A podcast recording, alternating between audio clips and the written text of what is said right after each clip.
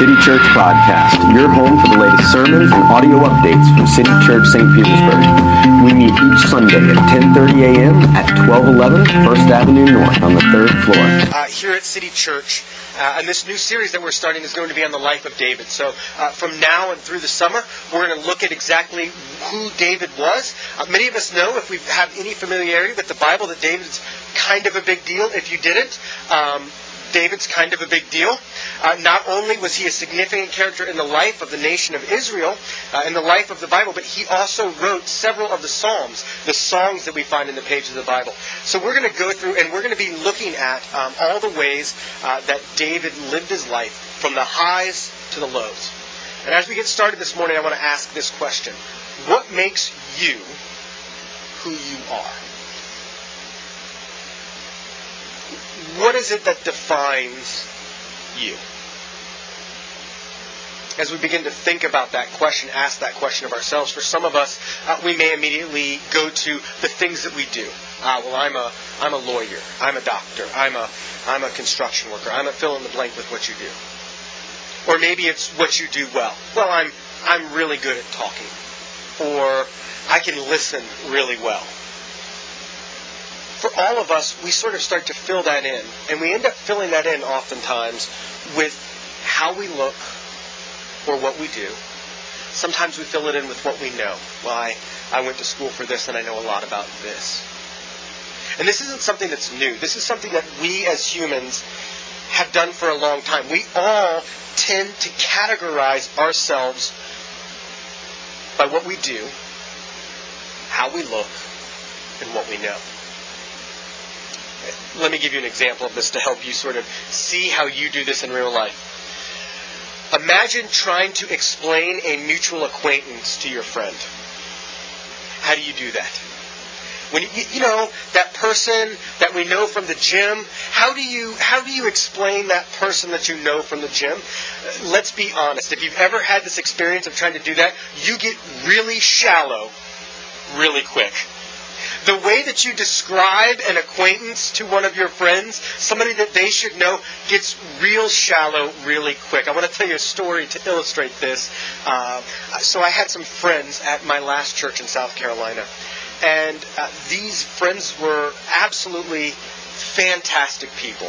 Uh, they were they were great. Uh, he uh, was so kind. She was one of the sweetest people I knew.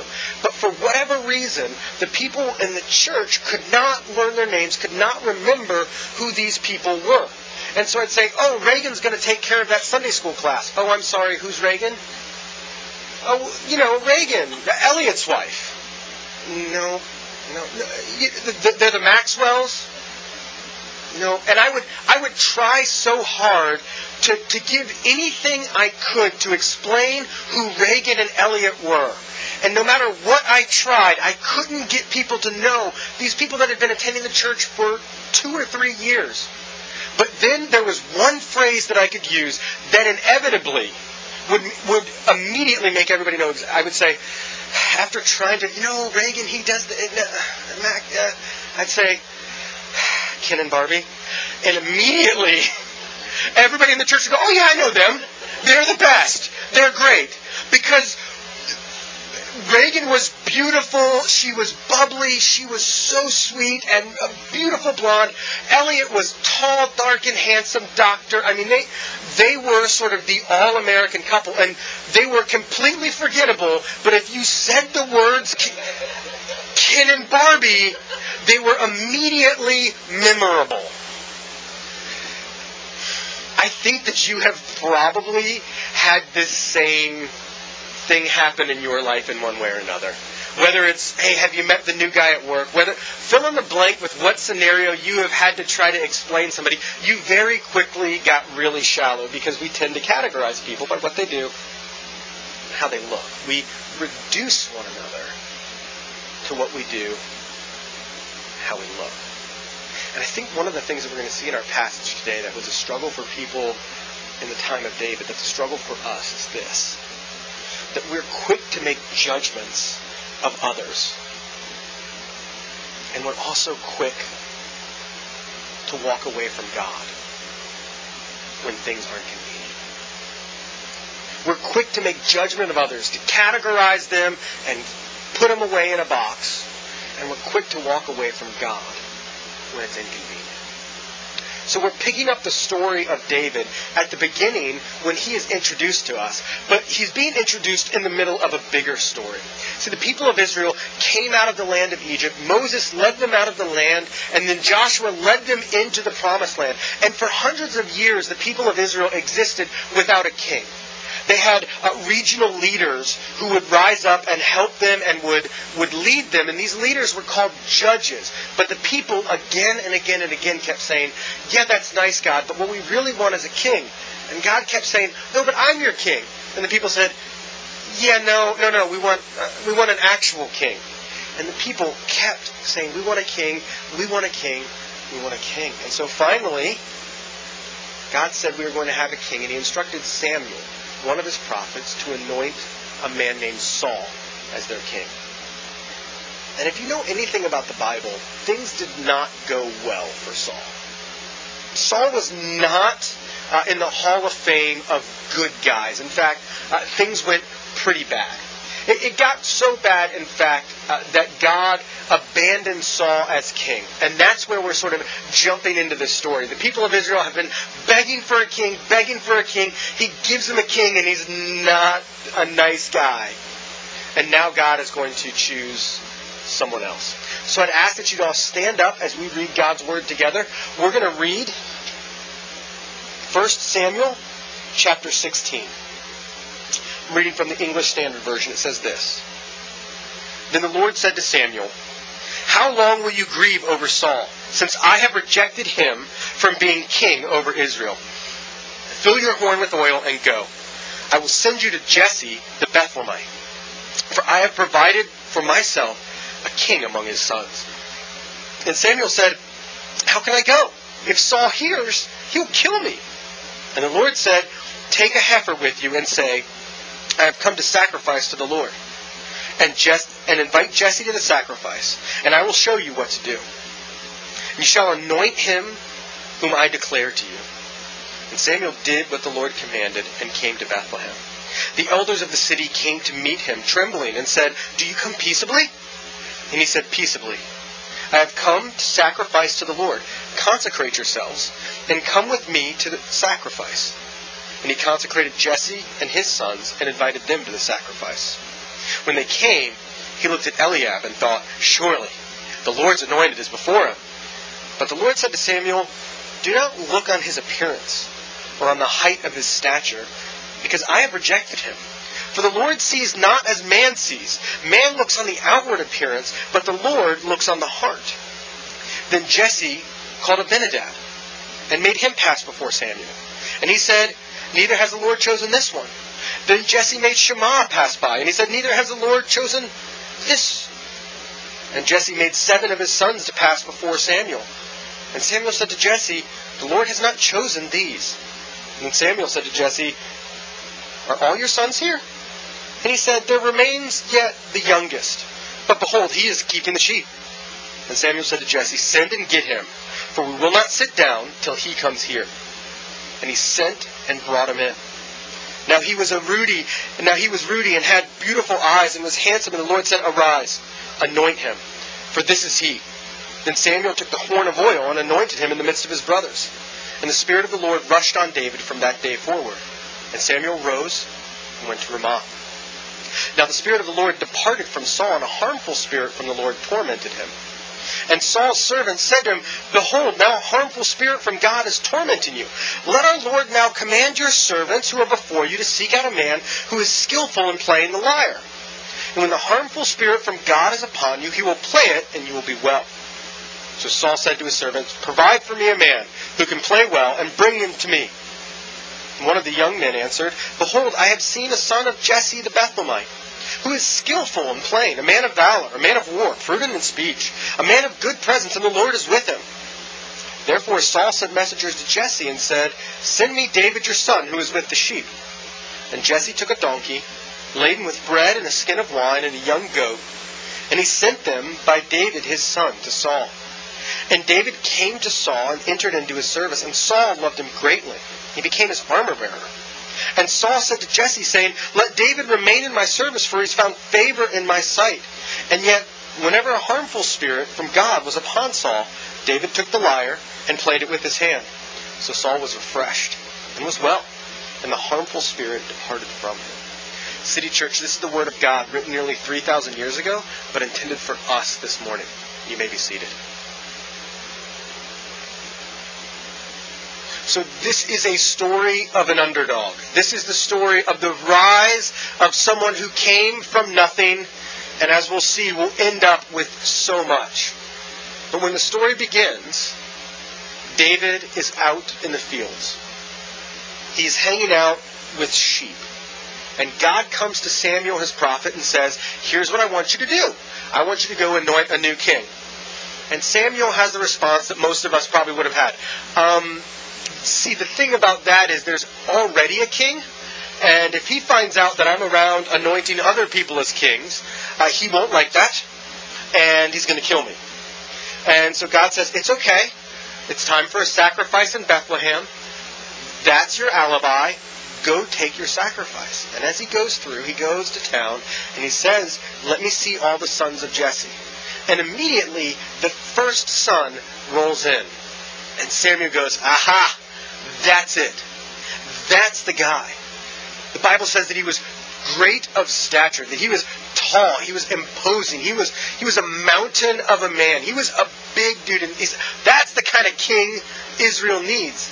God says, No, you you already have a mountain of a guy. When Saul was selected, it says the Bible says that he was a head taller than anyone else in Israel. You've already had your giant king. That's not what you need. And immediately, God says something really interesting to Samuel. He says, Samuel, your problem from the jump is you're trying to select a king by what he looks like. But I don't look at people the same way you do. You are looking on the outside, but I'm looking into his heart. You see, God is far more concerned about our heart than our appearance. Now, for some of us, this is really good news. Because if we were judged on our appearance, things would not go so well. And, and yet, at the same time, there's some freedom in this, right? Ah, good. I do not have to strive so hard to meet our culture's sense of attraction. I don't have to work so hard to make sure that I fulfill the cultural ideal of a man or a woman. I don't have to I don't have to work so hard for that. And we think, ah, good news. And then God says, the catch is, I look at your heart, which is for most of us, all of us, not good news. Because as much as we struggle and are frustrated by the way that we look, by the, our appearance, we ought to be more frustrated with what our heart is. You see, you and I are very good at looking part. Those of us who are Christians are very good at looking the part of Christian. We have learned very well how to hide our flaws, our sins, our brokenness from others. Think of the things that no one else knows about you, that you work tires, tirelessly to keep that way. Those things that are secrets that only you know, that you want so badly for no one to ever find out. You see, that's what looking at our hearts looks like. We hide who we are from everyone else. We cover our appearance so that people won't get a clue of what's really wrong with us. And God comes and says, it's not what you look like. It's not how pretty you are. It's not how educated you are. It's not how good of a haircut you got from Billy's. It's not any of these things. What's significant is who you are when no one else is around. What's significant is in your heart. Because most of us use how we look and what we do to try to cover for what we know is going on in our heart.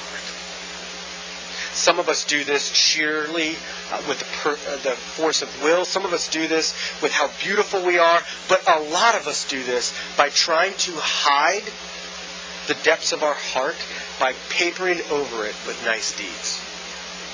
Okay, if I do enough kind things to someone else, no one will suspect. No one will get a scent of what I'm really like. If I just do enough kind things, if I just be nice to enough people, they won't realize what's really going on with me. And we begin to use our religious deeds, our religious activity, to cover up what's really going on in our heart. God says, No, I see into. And he sees into David's heart, and there's something there that he says, Yes, that. That's the one who will be king. That's the one who I have chosen. But something really interesting happens. You would expect for, for Samuel to, to proclaim David as king, to say, ah, yes, this is the king. But it seems from the, the text that we just read in 1 Samuel that he just anoints David in front of his brothers, and we don't even get told that he tells David what it's all about. He doesn't anoint David and say, You're the next king. He just anoints him and says, Okay, I'm going to a town called Ramah. I'll see you guys later, and leaves. There is this little bit of cliffhanger to David. We know what's going to happen. We who have read the story know what's going on, but in a very real sense, David did not know exactly what was going on. He just knew that God had chosen and anointed him for something. And the Spirit of God rushes into David. David is filled with the Spirit, and then the story moves on really quickly. But it moves on by contrast, because what immediately we're told is not only did David receive this, but Saul lost it. And we immediately see the contrast that we're going to see over the next few weeks between Saul and David. These two men that are set up to be enemies of one another, that are that are contrast. One's the antagonist, one's the protagonist. One's the good guy in the story, one's the bad guy in the story. But what do we find happen? David is immediately thrown into the lion's den, if you will. Because Saul is having trouble. Saul has walked away from God. And he has walked away from God in such a way that he is being tormented by his decisions and tormented by what's going on in his life. Which is a picture for each one of us of the way our lives work. You see, whenever we walk away from what God has for us, walk away from what God tells us in the Bible, we always choose something else to worship. This is the way that your heart works. This is the way that my heart works. It's the way that Saul's heart works. We choose something else to worship. In Saul's case, uh, he chose to worship uh, expedience. He chose to worship things going his way quickly. What we're told is that Saul was told, hey, before you go into battle, wait for Samuel. He'll come and make a sacrifice. Then you go into battle. Saul said, Hey, I haven't seen Samuel around here in a long time. I'm just going to go ahead and make the sacrifice and go into battle. He was impatient. He wanted what he wanted to happen right away. Now, that sounds nothing like you, right? You are never impatient in significant things in your life. You're never impatient for that promotion that you've been wanting for a long time, to find that next job that you're going to. You're never impatient about that. I'm never impatient. So this is this is good. This is for other people. This isn't for us. There's no lessons to be learned for us about patience and trusting in God. Except there is, right? I know from my heart when people begin to ask me something, I often say that I wish I could get in a time machine and, and hop forward three years, and maybe City Churches has a stable building, and our budget's completely supported from the inside, and maybe we even got some staff members, and maybe we're looking at planting another church. That'd be, man, if I could just fast forward to that, I would get to skip over a lot of hard work. And I'm about skipping over a lot of hard work. because my idols, the way that I worship things other than God, are very similar to Saul's. You see, each one of us wants to find ourselves in David. We know David's the good guy, so we look at him and we want to say, Yes, I'm like David. I'm the underdog who God chooses. But in reality, when you look at your heart, what you find is that you're probably more like Saul. You are quick to look around and go, I want to worship that. I'm more interested in serving something else. And when we do that, just like Saul, we're tormented. Here, here's how it works in our life. We walk away from God in small ways or in large. And we decide that we're going to worship something else. Now, we may not say it in those words, but what happens is you and I begin to say, ah, what I really want is power. What I really want is influence. What I really want is a relationship. Fill in the blank with that thing that really keeps you up at night because that's the thing that you worship. The thing that you get most angry about, the thing that frustrates you the most, that's what you actually worship. For Saul, it was power and convenience. And what happens is when you're chasing things like that, that begins to rule you. So you replace God with something else. But here's the thing about all of those something else's in your life and mine they never fulfill. If I just had if I just had more money, then all of my problems would be fixed. What happens when you get that raise? Well, I was wrong this time, but another 10%, that would fix all my problems. If, if I could just have this relationship go well, everything in my life would be perfect. But what happens? That relationship is never as fulfilling as you want it to be. If I could if I could just have kids, then everything would be all right. That sounds like a great idea until it's 3 in the morning. And you realize that your kids can't save you, that your kids are terrible gods. That power is an awful God that will betray you every time. And the way that it betrays you is by asking you for more. Yes, I know, I know that that relationship didn't, but this next relationship, that'll really fix it. And so we give it more. And we're tormented. Because the Bible says again and again and again that idolatry is death to our soul. That it torments us. That it keeps us up at night. That it makes us unwell. The way that we chase so many things that aren't God. And that's exactly the picture we see in Saul in this passage. That's the picture of you and I. Not David, not the underdog. Because when we look at David, we're supposed to see somebody else. It's interesting that David is thrown straight from being anointed as the next king into the throne room of Saul. But does he come alone? Does he just show up? No, it's really interesting. What does David do? He shows up and he is carrying with him a donkey full of bread and wine and he soothes the anxious, idolatrous heart of Saul. As we look at this story, we're meant to see that we are Saul and that David is a reminder and a picture of Jesus to us who, even when we don't deserve it, even when we couldn't pay him back, comes to us with the sacrifice of his body and his blood. That we see week after week here at City Church and the very things that we find in this passage bread and wine.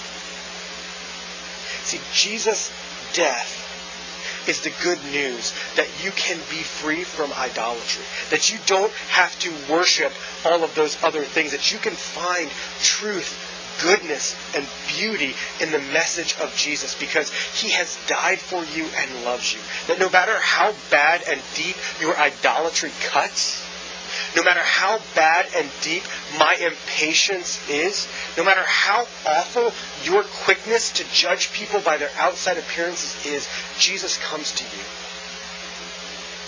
As Paul says, while we were still sinners, Christ died for us.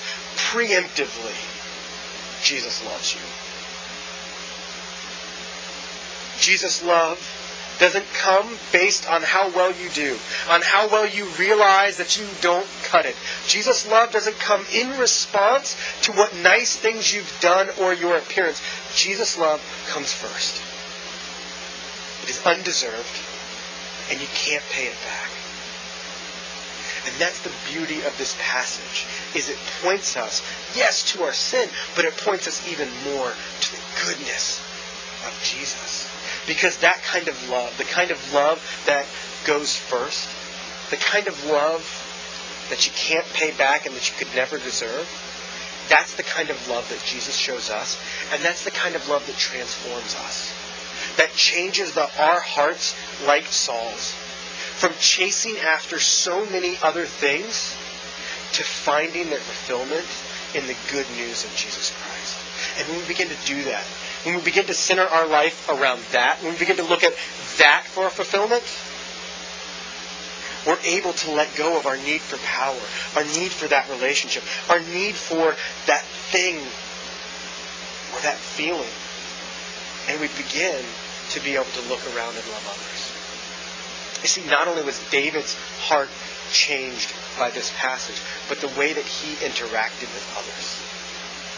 David became the soothing presence of God to Saul. See, Saul thought his problem was just that he got angry. His real problem was his heart was anxious because he was separated from God. He thought it was just because David played a real nice harp that he felt better. What he didn't realize is that it was more about the fact that David brought with him the presence of God. And when our lives are transformed by the message of Jesus, we go out and we become for others the presence of God. God sends us out to be his hands and his feet in our homes, to our children and our friends and our family. He sends us out to be those who wage peace in our offices, those places where we play, those places where we hang out. He sends us out to be the balm, the suntan lotion of the burn that idolatry puts in the hearts of us and our friends. May God change us in that way. Let's pray.